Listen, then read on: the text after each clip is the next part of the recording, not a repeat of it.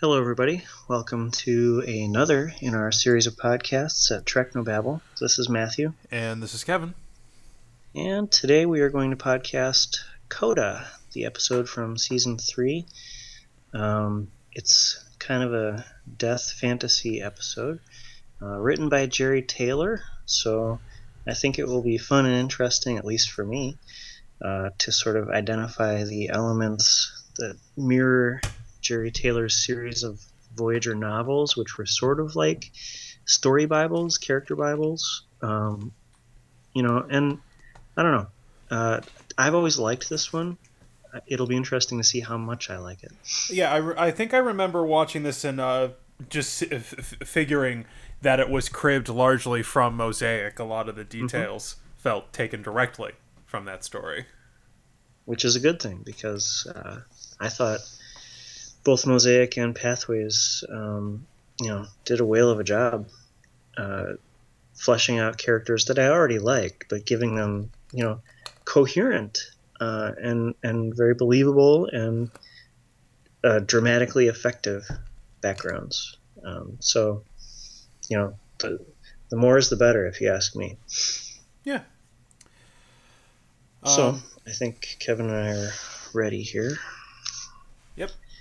You should also get ready at home. And we will all press play from the beginning of this episode.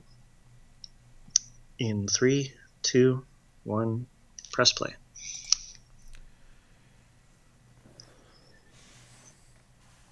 So it's not a captain's log. It seems like a fair number of episodes have started with Neelix kind of like cornering the captain in a hallway, you know? And yeah. I don't mind that. I like that. I, they've really built their relationship. Um, you know, of course, they sort of really pushed it to the limit in fair trade, uh, but I think it showed. And of course, in Macrocosm too, uh, Neelix and Janeway were paired up. Um, I I like the direction they've gone with Neelix. You know, instead of being this creepy sort of child molester. which was what he sort of was for two whole seasons with Kes. Um, I, I don't know. It's like they've channeled his annoying features into a sort of comically satisfying uh, relationship. It's um, certainly better than it was. Um, I think by this point, um, part of the reason I didn't enjoy Fair Trade was I still did not like Neelix. Um, yeah. But uh, I get what you're saying. Um, I like this little dialogue here of uh, Janeway doing uh, a piece from uh, Swan Lake, and uh, I think it would have been funny as hell to actually see it, but hearing it described that might have been going too far. I mean, I, I know what you're saying, and I think it's a great character detail, uh, and I think this is this is very good dialogue. I like the William Tell sort of thing too you know, because the way they joke about it feels really natural. Yeah. Uh, anyway, yeah.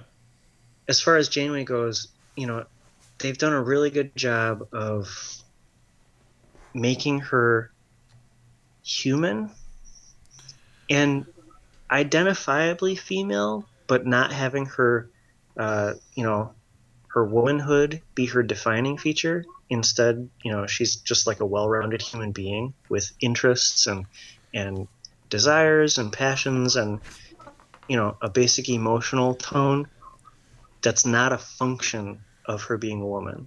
You know, she's not a nurturer, she's not a caregiver, but she's also not like a bull dyke butch feminist or something. You know, second wave like I can be everything a man can be. You know, it's like they, they've done a really great job of just this is uh, shuttlecraft Sacagawea, by the way, um, of making her feel really real and really balanced, you know.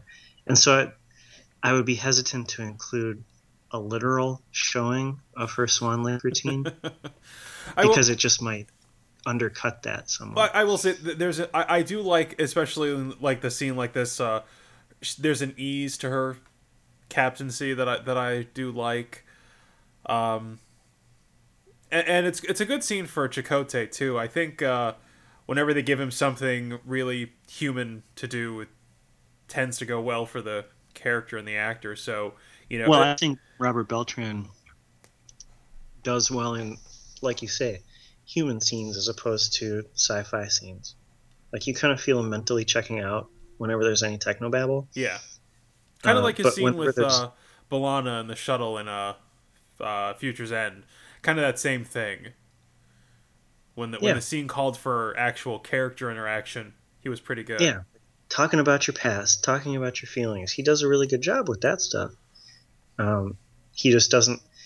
In some ways, he doesn't inhabit the world as well as someone like Kate Mulgrew, you know. And we know from interviews with her that she's, you know, really thinking like, what the fuck does all this crap mean? You Yeah. know, like she just doesn't care about the technobabble, but I, I did. you can't tell. Speaking of technobabble, I did like the phrase "ion lightning." I, I would like to see the lightning that is not ions. Um, Yeah, I guess it's like more ion. than regular lightning. um, yeah, I mean, they could have said plasma. Who knows? They could have come up with a you know gibberish term like verteron lightning or something. See, this is the kind of analysis you get here at Techno at uh, Technobabble. We are pedantic as fuck.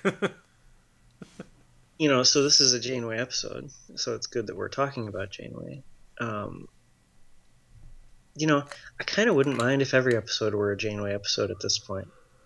Like she's that rich a character. Like I'm just my mom really disliked Janeway and that's always kind of baffled me, you know.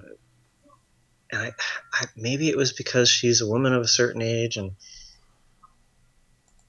there are just certain female archetypes that rub her the wrong way or something. I just feel like Janeway is such a good, solid, strong character that it's impossible not to like her. I don't know. She, I don't see her as having the negatives, you know, speaking politically, as, as like a Hillary might, you know? Like, Hillary rubs people the wrong way. And maybe it's because sometimes you get the sense that there's a second wave feminist in there, you know, like judging you, making you feel like you're, you're, you know, not as good an egalitarian as she is or something. But with Janeway, it, I just respect her. You know, I respect the character. Um, so here's one of the rare instances of CPR in Star Trek. Uh, Chancellor Gorkon received CPR, of course. Everyone always says that. Breathe, damn it. Yeah.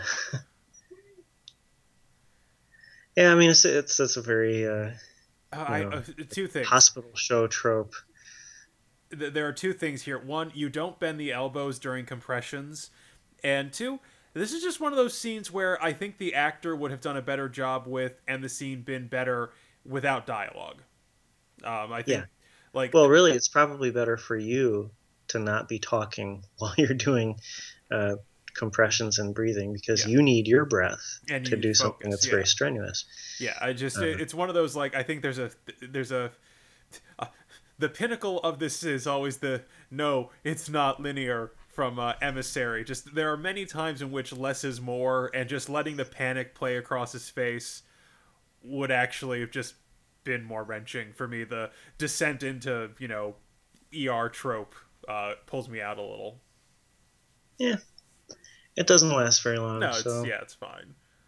I mean, what's interesting, knowing what we know about the story, is to try to sort of pick the moment where things uh, diverge into fantasy territory. And we're already there, right? Yeah, I assume it was in the shuttle during the ion storm.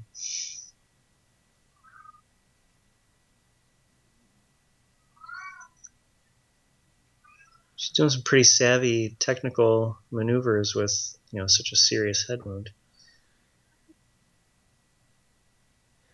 I also I also like that that's clearly a redressed eyeglass screwdriver. Yeah.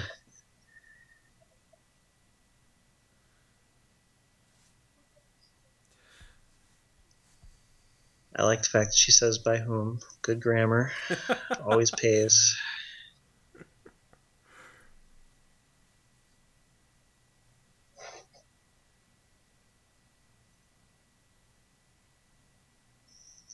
So I mean, this is your pretty prototypical soundstage. Yeah. Uh, you know.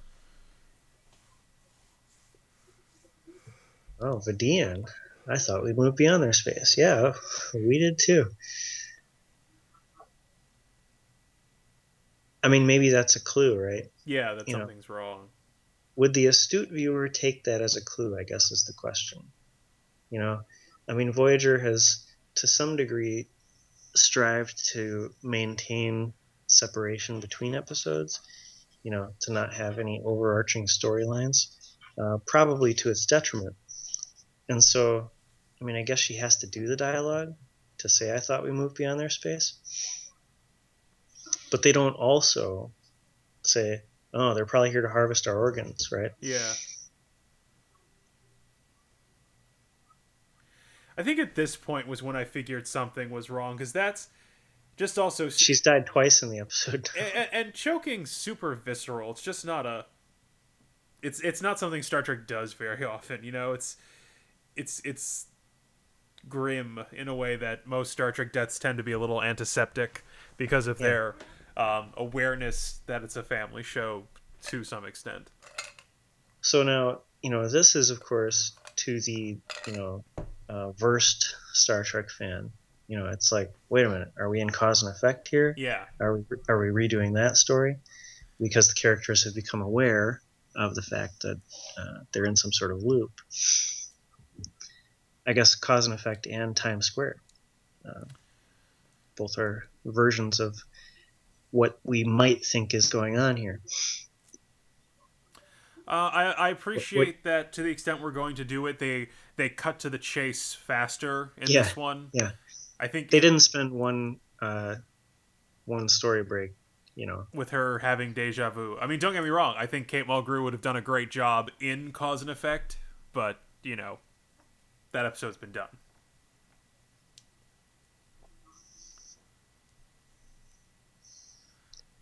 Some pretty decent opticals with the shuttle there.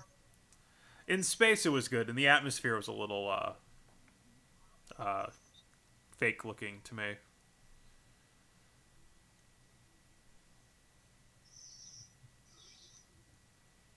Now, the Vidian ship looked cool, but the optical wasn't great. There was a bit of sort of degradation. Although that looks better. Maybe it was the fact that they had like blue phaser beams.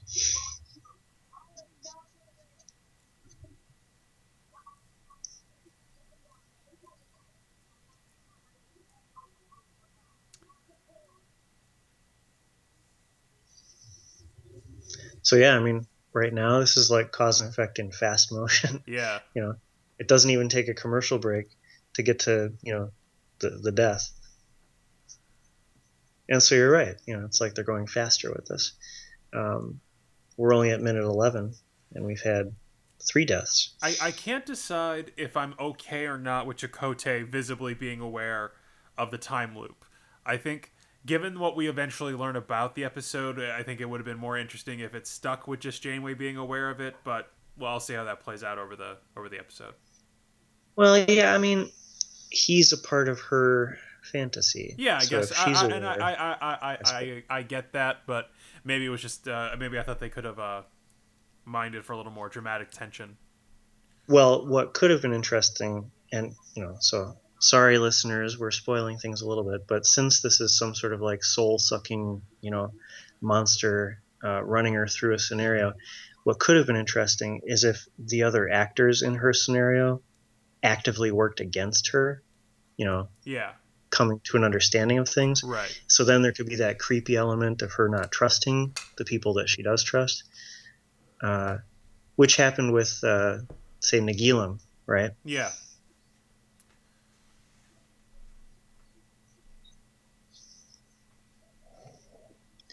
So I mean, her her fantasy scenario is sort of building things in a way that fits with the sort of Star Trek logic that you and I are well versed in. So it, it makes a certain amount of sense.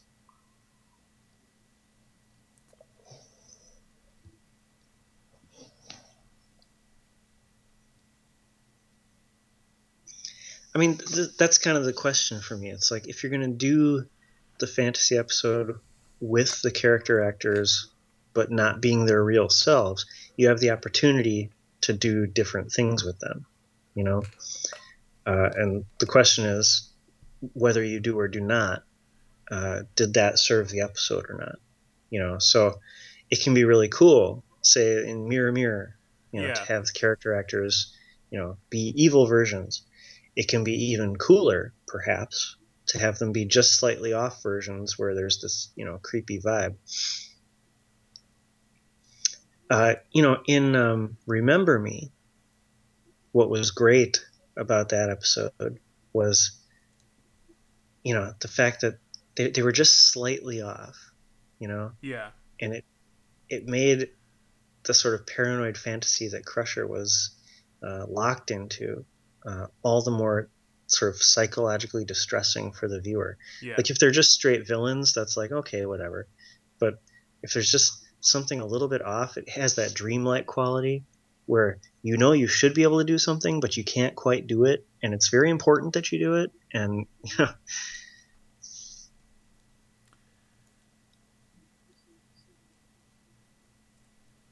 the other thing to look out for in episodes like this is uh, whether there any scenes take place without the primary fantasy character. Yeah. I uh, suppose in the, the- the bridge crew kept bridge crewing for a moment after she left, but I can forgive. I can forgive that much as long as there's no dialogue, yeah. you know, or like knowing glances or something.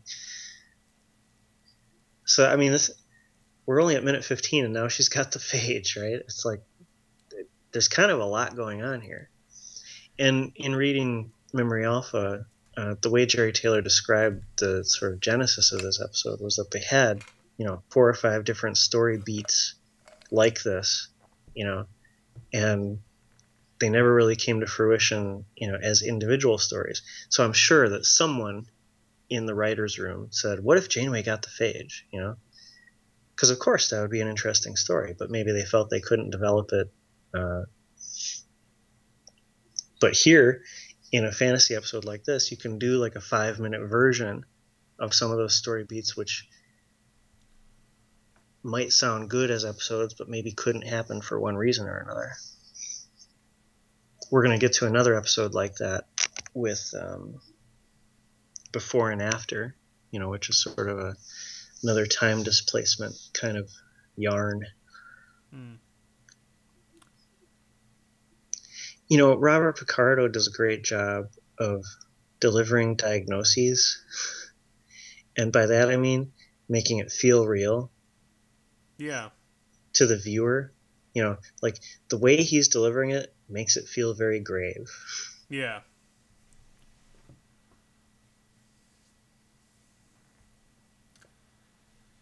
Yeah, I would say, um, uh, espe- maybe had this happened earlier in the series when the fa- meeting the Vidians and contracting the phage would have been at all possible. I might have felt a little more tension with it, but I think between the temporal loops and the bizarrely impossible thing here, I'm kind of like, well, clearly something else is going on. yeah, you feel like something must be going on. I agree with that. I think they're doing a pretty good job though of building the atmosphere. You know, like her waking up like this. Yeah, yeah. You know, the the, the darkened room. I have never liked uh, late Starfleet medical jammies.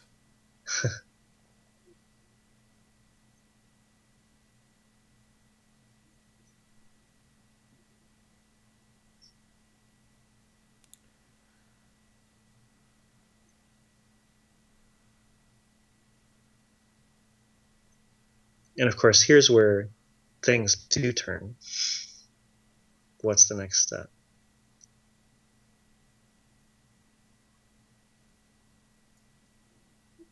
She's doing a really good job of looking like she has a fatal disease. Yeah, yeah. There's only one humane course of action euthanasia.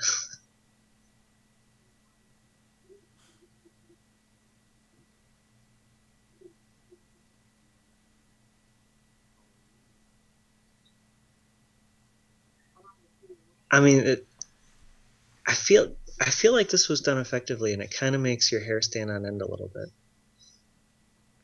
yeah, like I, I buy Janeway's performance, and it is interesting and compelling. But obviously, the, by by the time the Doctor is like doing this, you're like, well, clearly. Well, I agree that now you're like something must be wrong, but she's acting it so well. Yeah, yeah, I'm I'm I'm along for the ride, but um. I don't know. Overall, I'm getting uh, there's a I get what they're going for with the rapid story changes and the um all of the beats and all of the you know twists and things. I can't decide if I'm actually engaging that story as its own story or I'm just enjoying Janeway's performance and like I, I, even if it's the latter, I'm still gonna go along with it. Um, but uh, I, am not sure. Like in cause and effect, there was such a beautiful, steady, gentle arc in the tension and the resolution that I think is lacking here. Maybe it's the rapid okay. uh, cycles. Maybe it's the kind of almost like dartboard. It, it feels almost like each cycle they throw a dart a dart at a dartboard for what Janeway will die of on this one, and I'm not. I mean, it's it's not gelling for me quite the way I would like.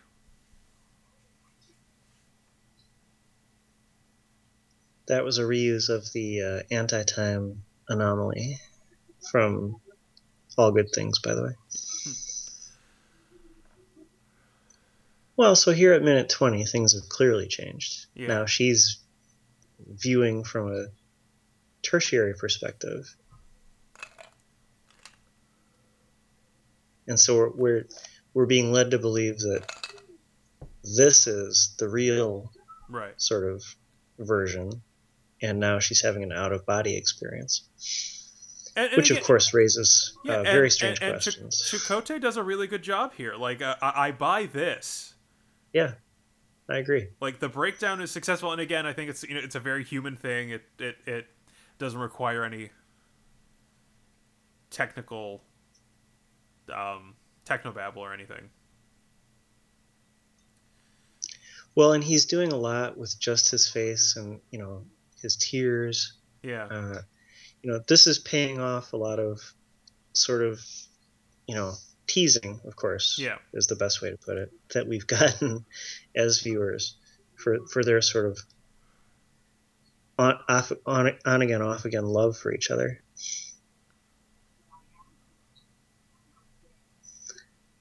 so the episode has shifted to a ghost story. You know, like uh, the the horror is what if you were a disembodied ghost and nobody could feel you, right?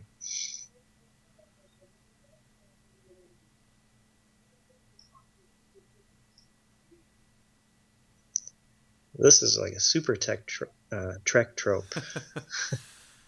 Oh my well, god! And we're adding inaprovaline into the situation too. Uh, like, so we've got the who, cortical who, stimulator who, and who writes the guidelines for these devices, given that the normal operating strength has never, ever, ever worked?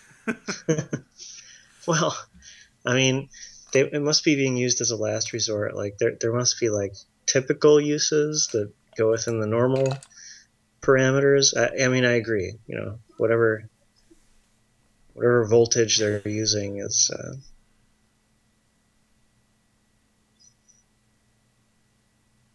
but then there is some moment at which they are finally like yep guess this isn't working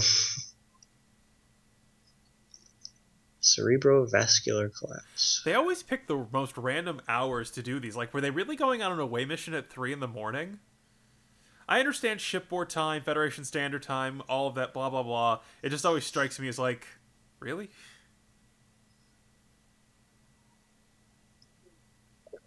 I think one thing that, and this really isn't a comment on this episode, but one thing that they maybe haven't made clear enough is the sort of shift rotation idea. I get the feeling like a captain and a first officer must work like at least one and a half shifts, maybe yeah. two shifts. Uh, this also has know, a, so uh, notes of next phase now. Like, yeah, definitely.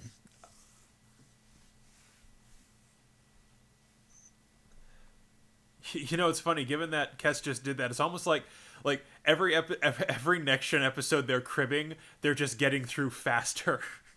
Yeah, there is something to that. So this this is fair within the confines of the episode. Um, yeah, story. You know, Janeway is still here to witness all of these things. So it's not uh, cheating the viewer, is what I'm saying. Yeah, yeah, and um, by, by unfairly making us think that this is the actual plot. And I did they are they still digitally inserting Janeway because it still feels like a little.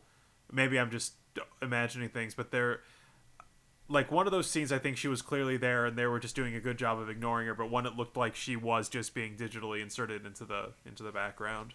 Well i think whenever she actually physically interacts like she's in that room there. Yeah. Like the, the shadows were you know falling across her as people walk by. And she's there too. When you can see the shadows from the yeah. lighting on the floor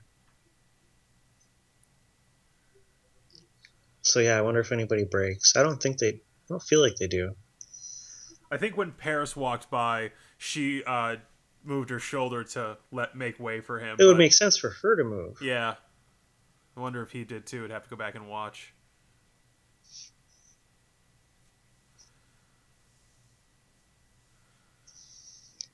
So now we're at minute 24, and uh, you're right. I mean, this is like breakneck speed. We're like leaving the plot where they're trying to find her, and we're getting to this, you know, very emotional moment. Yeah.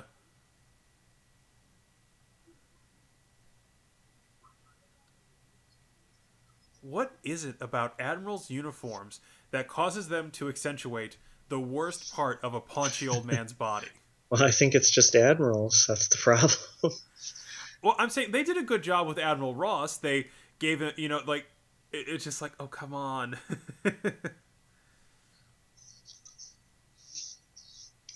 So this is mining really interesting territory for Janeway. You know, science and skepticism. And she's being given, uh, you know, this information. Well, yeah, the belt is not helping him.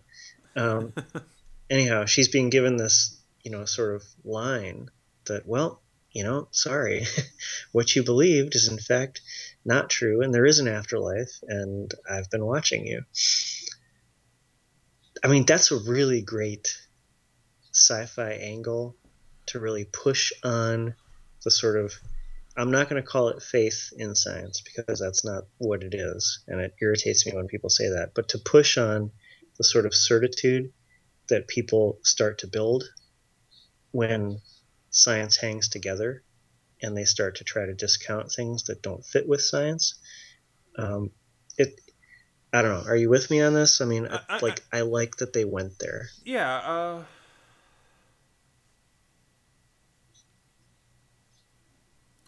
And so this information is from her, so it's true. Right. You know. And she says so. you know these things, and she's right. Uh, so, uh, for anyone who hasn't read Mosaic, if I recall correctly, uh, both her husband, uh, both her fiance and her father die uh, in an accident testing a new starship, and she tries to save one of them and ends up losing them both. And it's super traumatic. So it was a very, it was a very hard scene to read. Well written, but you know, wrenching, obviously. Also, uh, this actor is the is the actor who originated Sweeney Todd on Broadway. So uh, huh. he has a great voice, obviously, as a yeah. So you know the sort of vision of heaven he's proposing is interesting because, of course, it lacks religious features. It's a, a different yeah. plane of consciousness.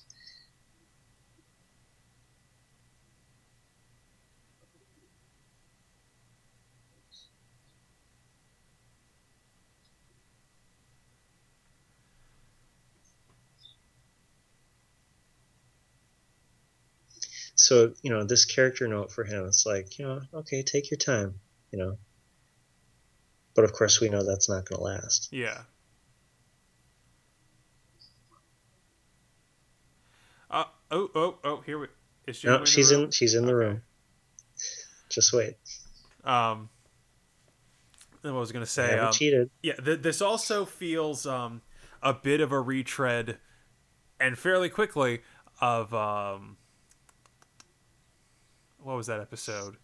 With uh, George Costanza's mother in the archway. What was it? Oh. God, I'm so good with this on DS9 and TNG episode. Sacred ground. Thank you. I will say, so far, this feels more successful in terms of the is there things your science can't understand? Because even the way he seems to be packaging it is he's saying, my consciousness continued to exist. It exists in a place that your technology cannot detect. That's a straightforward statement. It doesn't require yeah. the abandonment of science as the accurate way to assess the universe. It just means there's things I can't detect, and that makes sense. I, you know, we couldn't see radio waves for a while there. Well, and I think if we're supposed to accept that a Kes or a, a Troi has psychic powers, that there are there is some explicable means by which these powers propagate, and perhaps Janeway is, you know, uh, reduced or changed into uh, whatever those means are, whatever particles they're made of, or whatever, right? So I like that. Uh, and I like that there's the notion that there is a non religious but potentially scientific explanation for the notion of consciousness surviving death.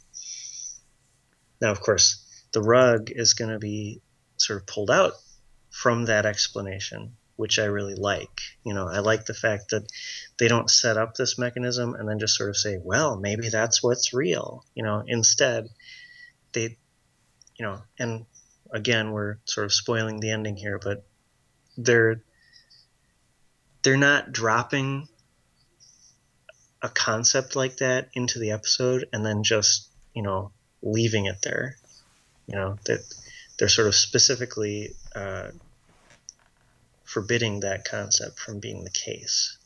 Uh, and I like that. So, as you said before, you know, they are kind of moving at breakneck speed. You know, it's like the the Janeway father figure had said that they'll start to accept your passing, uh, and basically in the very next scene, they've started to accept her passing it's a good scene and both actors are acting it well. I would have liked maybe the perception of a longer period of time.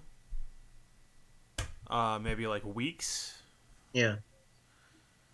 Like also, well, I mean, I think they do indicate that, like you know, the crew is they don't want to reset their course, and so there's a scene when they do that.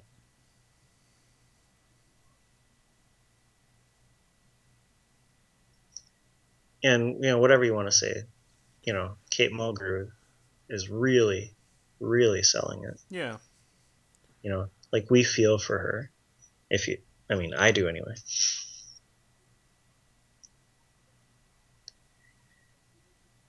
And of course, everybody wants to be at their own funeral, right? So this uh, this is somewhat of an echo of the next phase.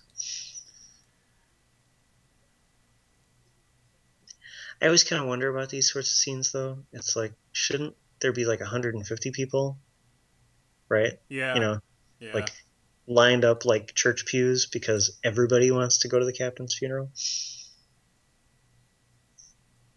Nonetheless, uh, we, I, you know, I can excuse things like that simply based on budgets and you know the sizes of sets and things. Um, good scenes because the, I mean they build character right? Yeah. Of course, the interesting wrinkle is that this is Janeway's perception of other people's perception of her, right? Yeah.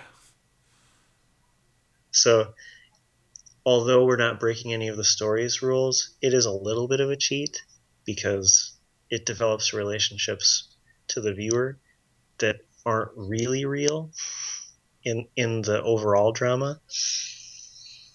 It yeah. it's easy for us to forget that this is just Janeway's perception, is what I'm saying. Yeah, yeah.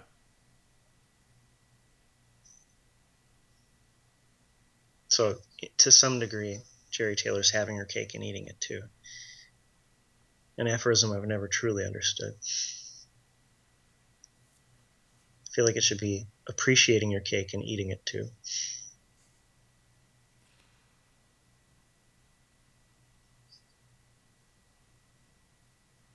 I, I think it's the idea that once you eat the cake, you no longer have cake. So it should be eating your cake and still having it. I think that Yeah. would.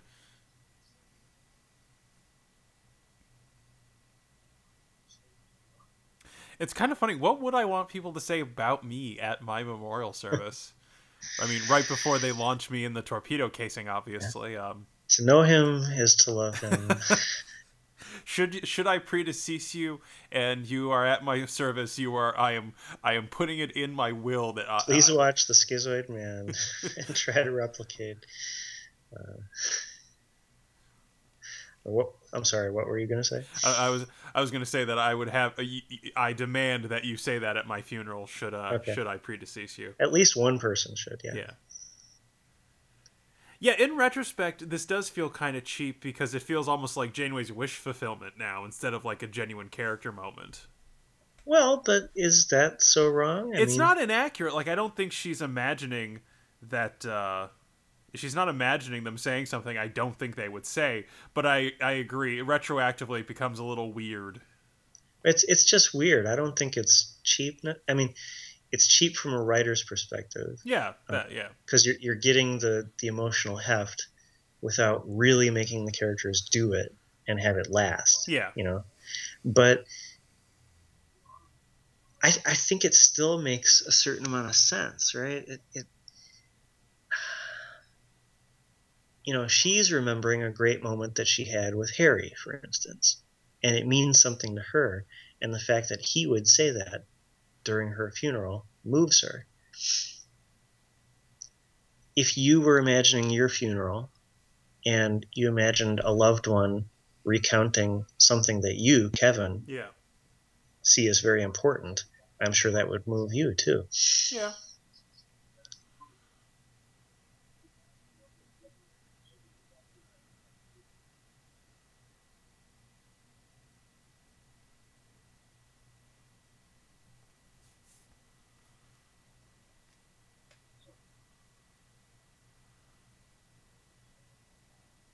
So, you know, here at minute 35 is when the daddy character starts to turn dark, right? Yeah.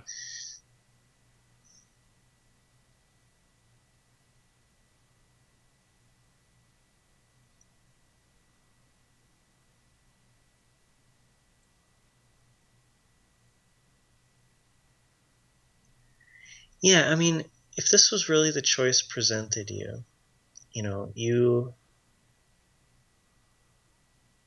are on this journey, you know, that you know is 70 years long. Yeah.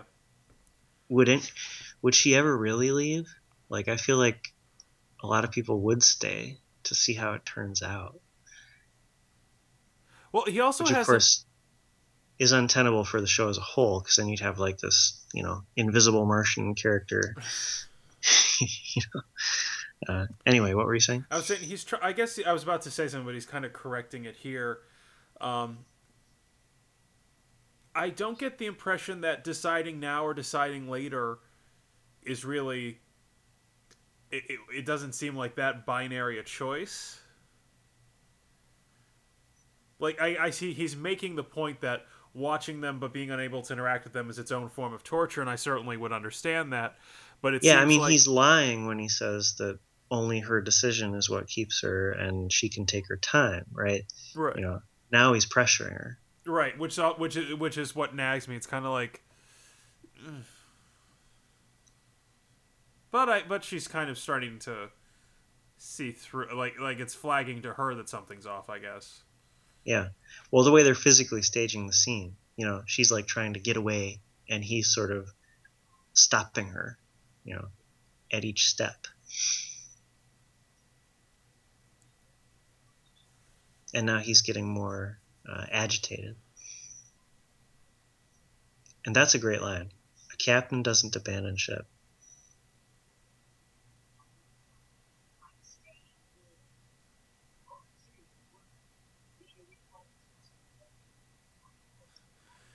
Uh, Corjazine. Is there anything Yep. you can't do? So now I take it that that is supposed to be reality. Right.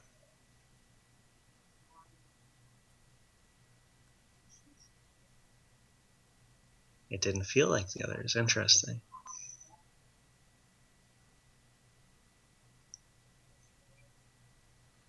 It's fun watching her suss out the solution too.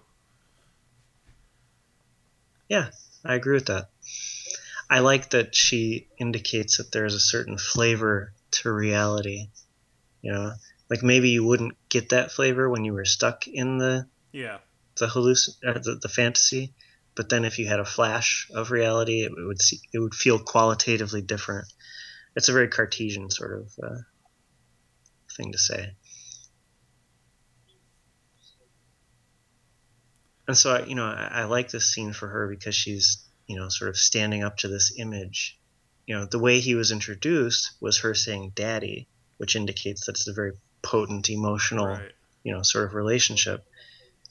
But now she's sort of casting off Yeah. daddy. Maybe that. Maybe uh, like.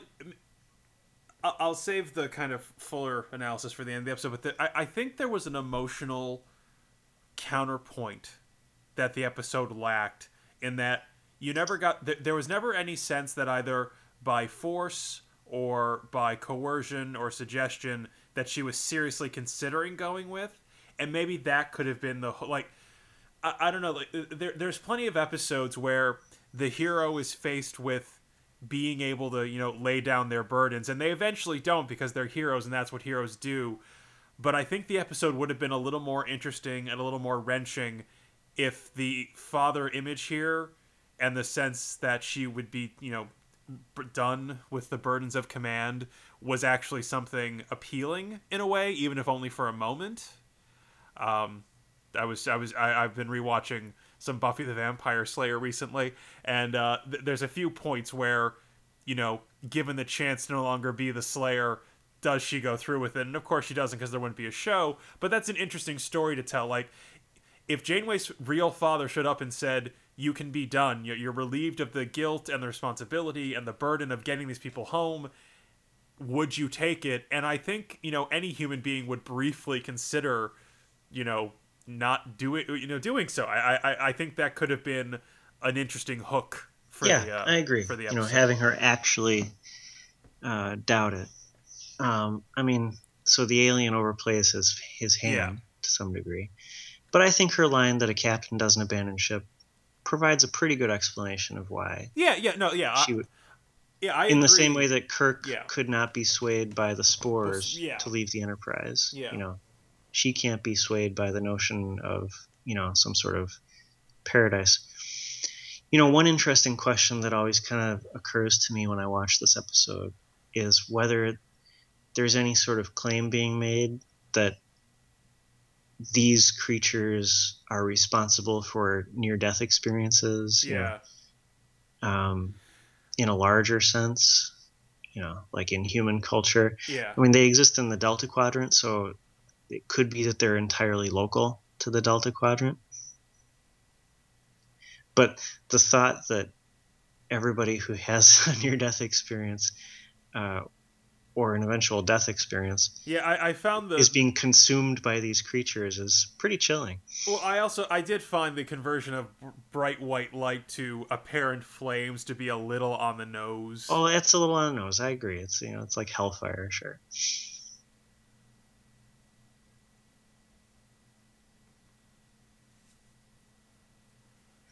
So we're back in what we take to be reality. Uh, you know, as far as the denouement of the episode, it'll be interesting to see what effect this has on Janeway long term, or if they go the route of, uh, you know, does she like knock on wood to see if it's real kind of thing.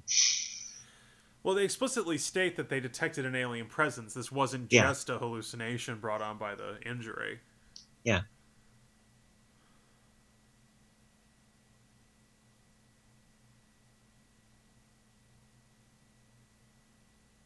some kind of afterlife? Maybe.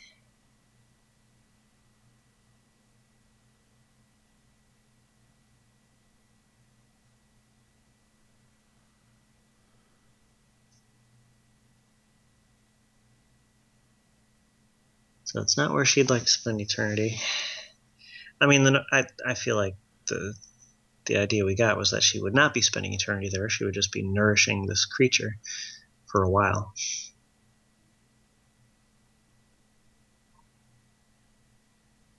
All right, so I, I like that. It'll take me a long time to work through the emotional impact of the experience. And I would think it wouldn't be just emotional. I would think it would be sort of philosophical or, you know, spiritual, right? Yeah. If I experienced something like that, I, I would have severe existential angst for possibly decades, you know.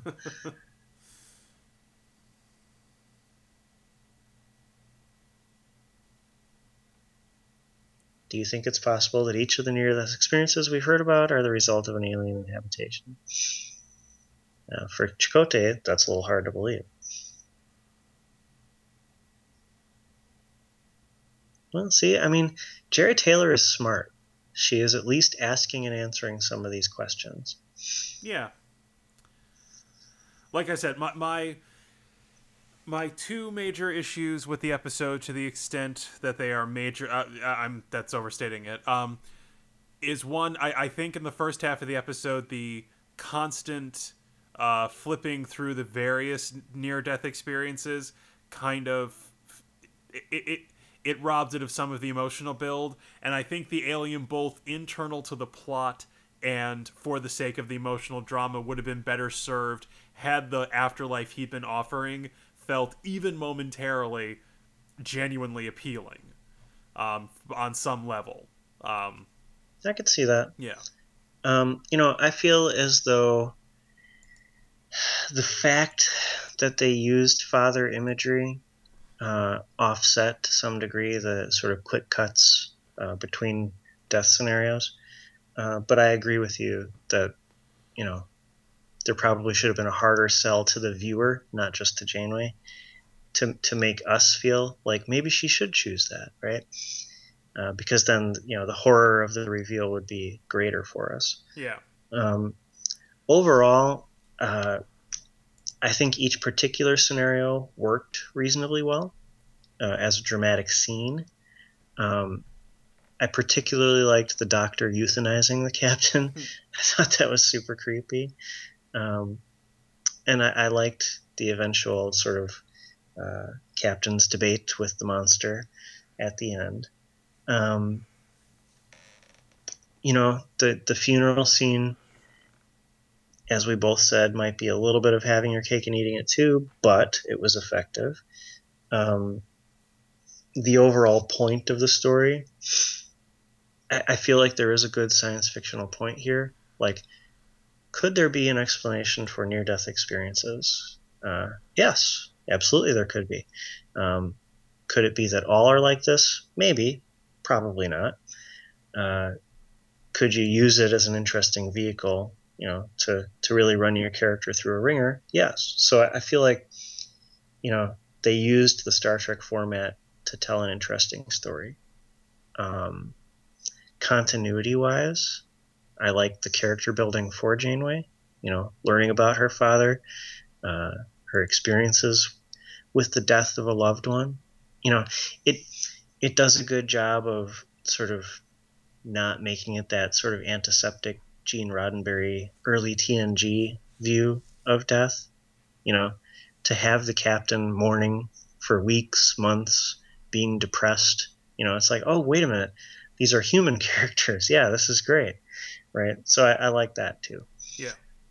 Um, you know, overall, I'd, I'd I think the writing's a four, personally.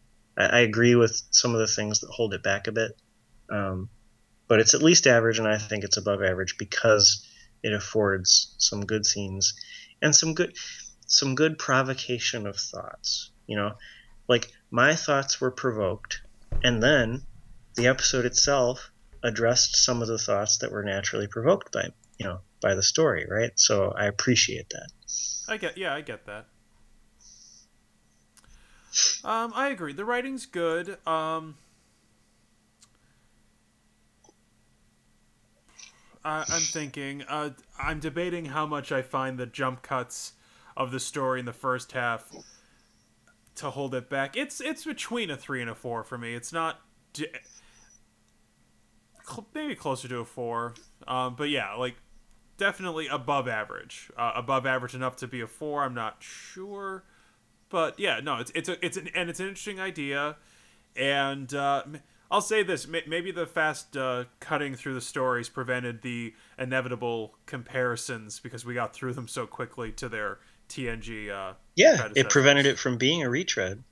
You know, so in fact, the end result was a completely new story idea. You know, like Star Trek has never done the afterlife sucking alien thing. You know, so that was something new. I mean, I think maybe the closest was like Redjac in Wolf in the Fold, like positing some sort of supernatural explanation uh, for various people's behavior historically, similar to positing an alien being responsible for near death experiences. I suppose maybe uh, Sub Rosa has similar shades to it. Yeah. Um, and I think I like this better than both of those episodes, writing wise. Yeah, yeah. Uh, acting's obviously uh, top notch. Yeah, I, it's very good. Um, I mean, it's mostly a Janeway vehicle, so uh, to some degree, it li- lives or dies on her performance, and she rarely, if ever, disappoints. So, in fact, has she ever disappointed? I don't think she has yet. I mean, I feel like she's at a Patrick Stewart kind of level, you know? Like, I feel comfortable saying that now. Uh, and this is not to say anything bad about William Shatner, but, you know, sometimes, sometimes, William Shatner did not seem to be putting his all into it, you know? Whereas Patrick Stewart and I think Kate Mulgrew you know, it's like they are super professional. You know, they will deliver uh, emotion, interiority, you know, real mental life in whatever story they're given, no matter how stupid. And this was not a stupid story. Um, so I was very impressed by her emoting. I was impressed by her, uh, you know, the, the sort of horror reactions. Yeah, I, I uh, remember uh, thinking uh, they never explained what the accident was in the episode, but I recalled it from the book, and the look on Janeway's face telegraphed what I remembered from the book. If that makes any sense. Mm, no, I, I get what you're saying. Yeah, I mean, and you don't have to have read the book for it to be meaningful. You know, it's like in the same way that Robert Beltran uh, portrays in a few glances, in a few looks, uh, the depth of emotion he has for Janeway. Uh, you know, Kate Mulgrew does that, and so you don't have to have read Mosaic to get that this is like super deeply painful and meaningful for her. You know, uh, so it, yeah, I mean, do I think the writing is on a level with um, you know, the inner light or something. No. Do I think the acting is on a level with the inner light on Kate Mulgrew's part? Yes, I do. Uh, it, it's an excellent performance uh, in the service of a script that's maybe not quite as good, but still, I mean, you can't. I don't know. I feel like Kate Mulgrew at this point, after three seasons or so, just can't be denied. You know, you cannot deny that she is an actor of you know the the utmost ability, uh, and that maybe Voyager, you know, is being kept afloat to some degree uh, by her. Hmm. Because yeah. uh, you know a lot of the stories have been sort of middling, you know, mediocre to some some degree. I don't think this one is, but a lot of them have been. Uh, but a couple of the character actors just, you know, whatever, man you know you want to do average stories for the rest of the series as long as these three or four people are still you know working it like the rent is due tomorrow you know it's like i'll just keep watching yeah uh production values were kind of average for me. I found the white light tunnel slash hell tunnel a little on the nose. Um, well, and it wasn't like a superb. It wasn't evocative. I, I think that's yeah. It, it's so tropey that I mean, so yeah, you're right. I mean, what could have been done? Like, could they have, in keeping with your idea of making this afterlife a little more appealing, maybe they could have shown us some of it. Yeah. You know, uh, which would involve some new set or something, or I suppose you could somehow redress Voyager. Like, you know, your afterlife will be like a superb, beautiful version of Voyager or something. Um, but yeah, uh, you know, I agree with that the shuttle and Vidian effects were, you know, typical. They were average. They weren't. The, the planet was good. was pretty soundstagey. Oh yeah, planet was super soundstagey. At at least though, it was not uh, super muddy and dark. Yeah. In the way a few soundstage planets have been. Um, ones that spring to mind are the one where Geordi is stuck with the Romulan. Yeah. Uh, well, at least that one was supposed to be. Yeah, yeah. Or the one where um, you know, Kira was caught in a rock. Blah.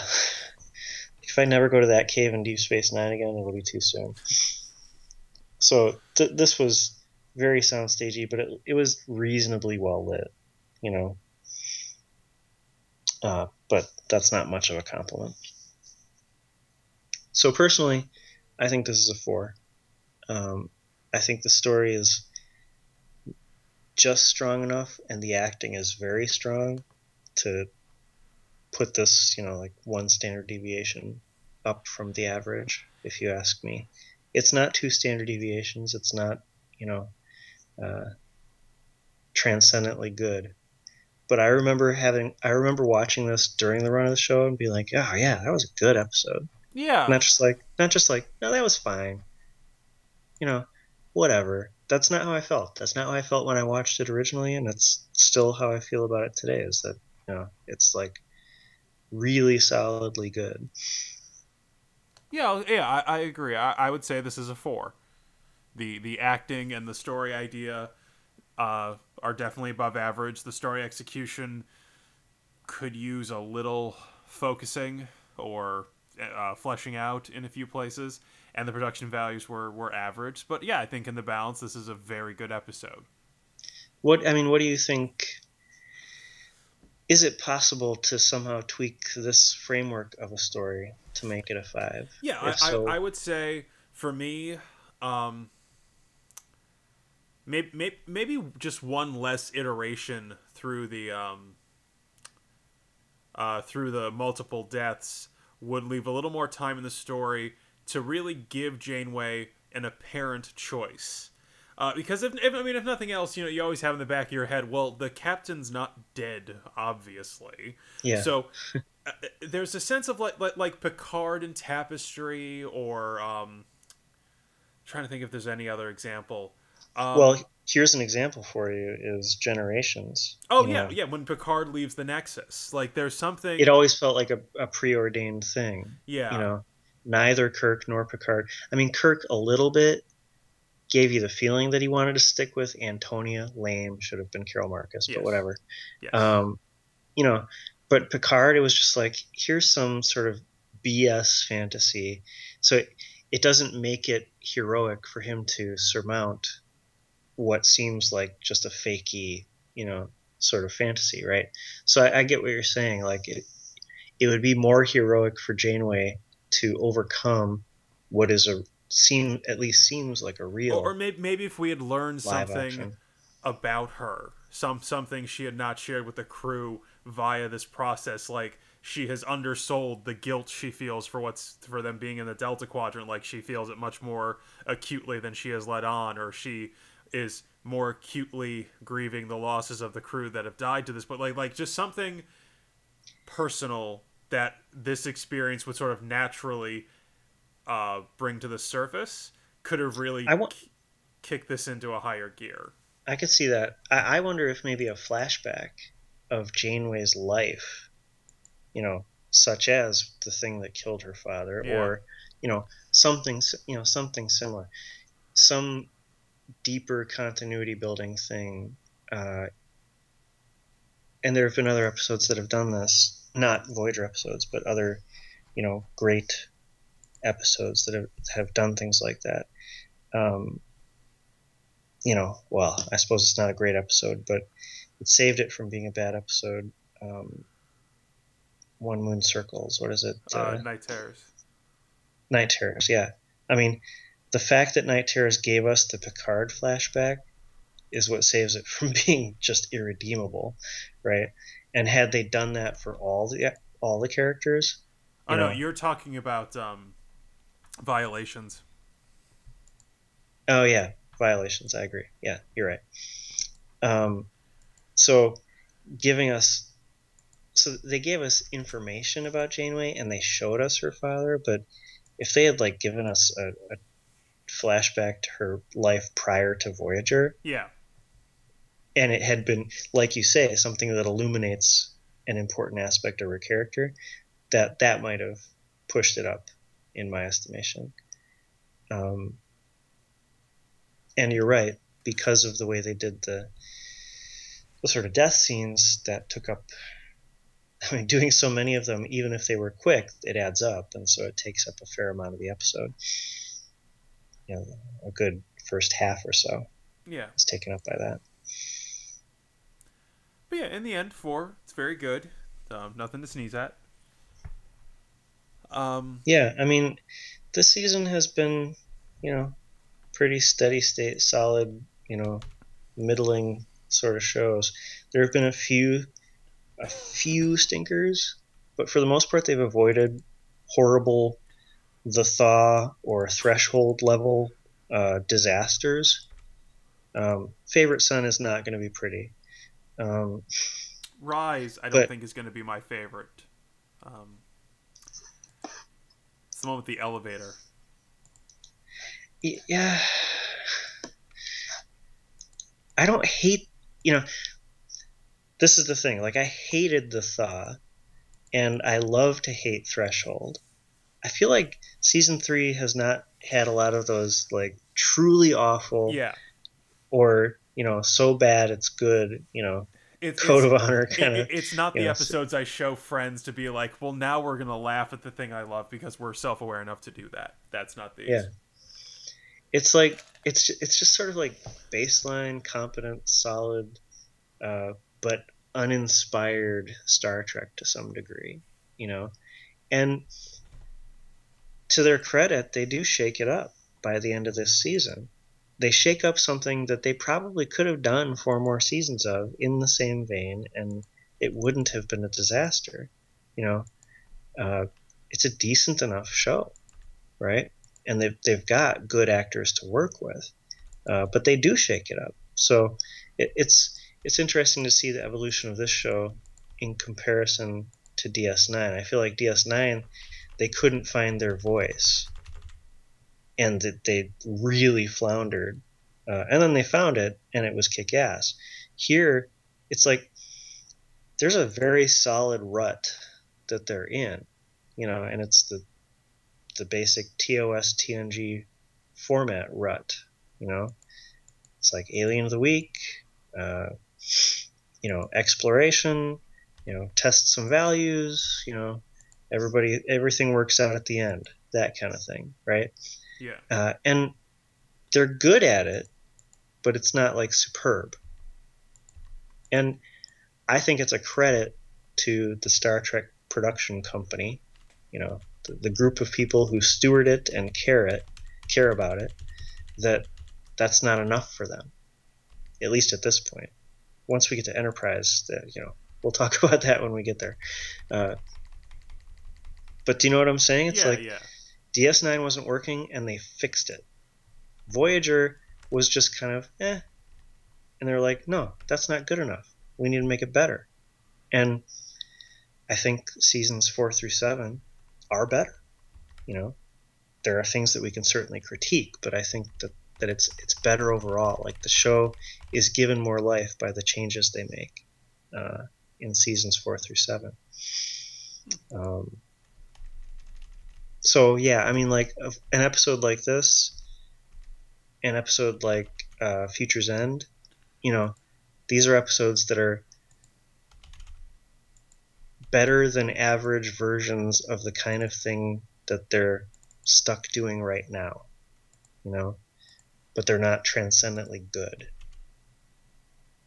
I don't know. We'll see. Yeah, we'll see. I like this episode a lot. I mean, I don't know, Kevin. Are you? Am I rubbing off on you? Am I am I starting to, to get you to love these characters? Uh, no, I, I, I, I like Janeway. I like uh, Torres. I like the Doctor.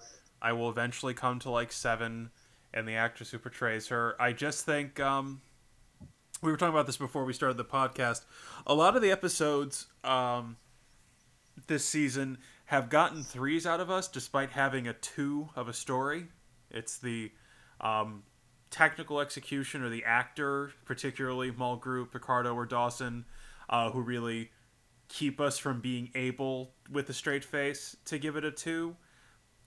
That goodwill's going to run out for me at some point. Where it's at some point, you, you can't just expect uh, this uh, small group of very very good actors to keep carrying um, stories that feel like warmed over TNG. And again, this is like the sort of grand analysis of Star Trek as a franchise, making these people work 15 years straight um, on a show was wrong. That was just wrong. You should have let them all take the the year off and recharge their batteries and come up with some new ideas.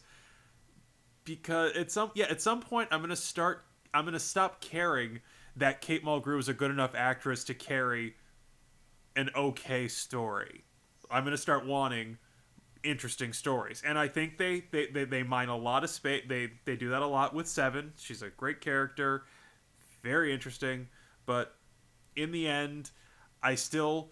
It's, it's hard for me not to see Voyager's missed opportunities whenever I watch the show. Well, I, I agree with that. Hmm. Well, to be continued. I mean, yeah. we, we at, at, our current rate, this analysis will take several more years to complete. Um, so we'll we'll be in our 40s discussing this. Uh, yeah, I, I I figure once your once your children aren't toddlers, and hopefully I don't know maybe maybe we'll solve uh, domestic violence as a problem, and my job will lighten up. But um, I imagine your kids will stop being toddlers first. Um, that we, we can get That's back. Probably true. I, I yeah, I think that's can, a safer bet. Maybe, maybe we can get back to three episodes a week. Um, all right, well that's an eight for uh, Coda. Uh, it's a it's a good Jeri Taylor outing, uh, with good Jeri Taylor writing and good Jeri Taylor characters, and I, I certainly enjoy all of those things. Yeah, I mean that that pretty much is the, the long and the short of it. Jeri Taylor is very good at creating characters. She's very good at writing character scenes, but I think it's fair to say she's very good at constructing a plot that goes from point A to point B without major holes in it. You know, uh, as opposed to say Brannon Braga, who is very good at pushing characters and raising stakes for them, but sometimes you know doesn't sort of show his work right, and doesn't doesn't fill in all the gaps in the logic, um, and maybe does higher concept stuff as a result. Uh, but this is pretty high concept, you know. Yeah. Sort of afterlife faking alien thing. Uh, yeah, I mean, the more Jeri Taylor, the better, as far as I'm concerned. Uh, I think Voyager is to some degree her baby, and when she is given uh, stewardship of the baby, uh, it turns out better. Um, so, all right, yeah, Coda, great example of Jeri Taylor's work. Congratulations, Jeri Taylor. We love you. Have a good night, everyone. Yep.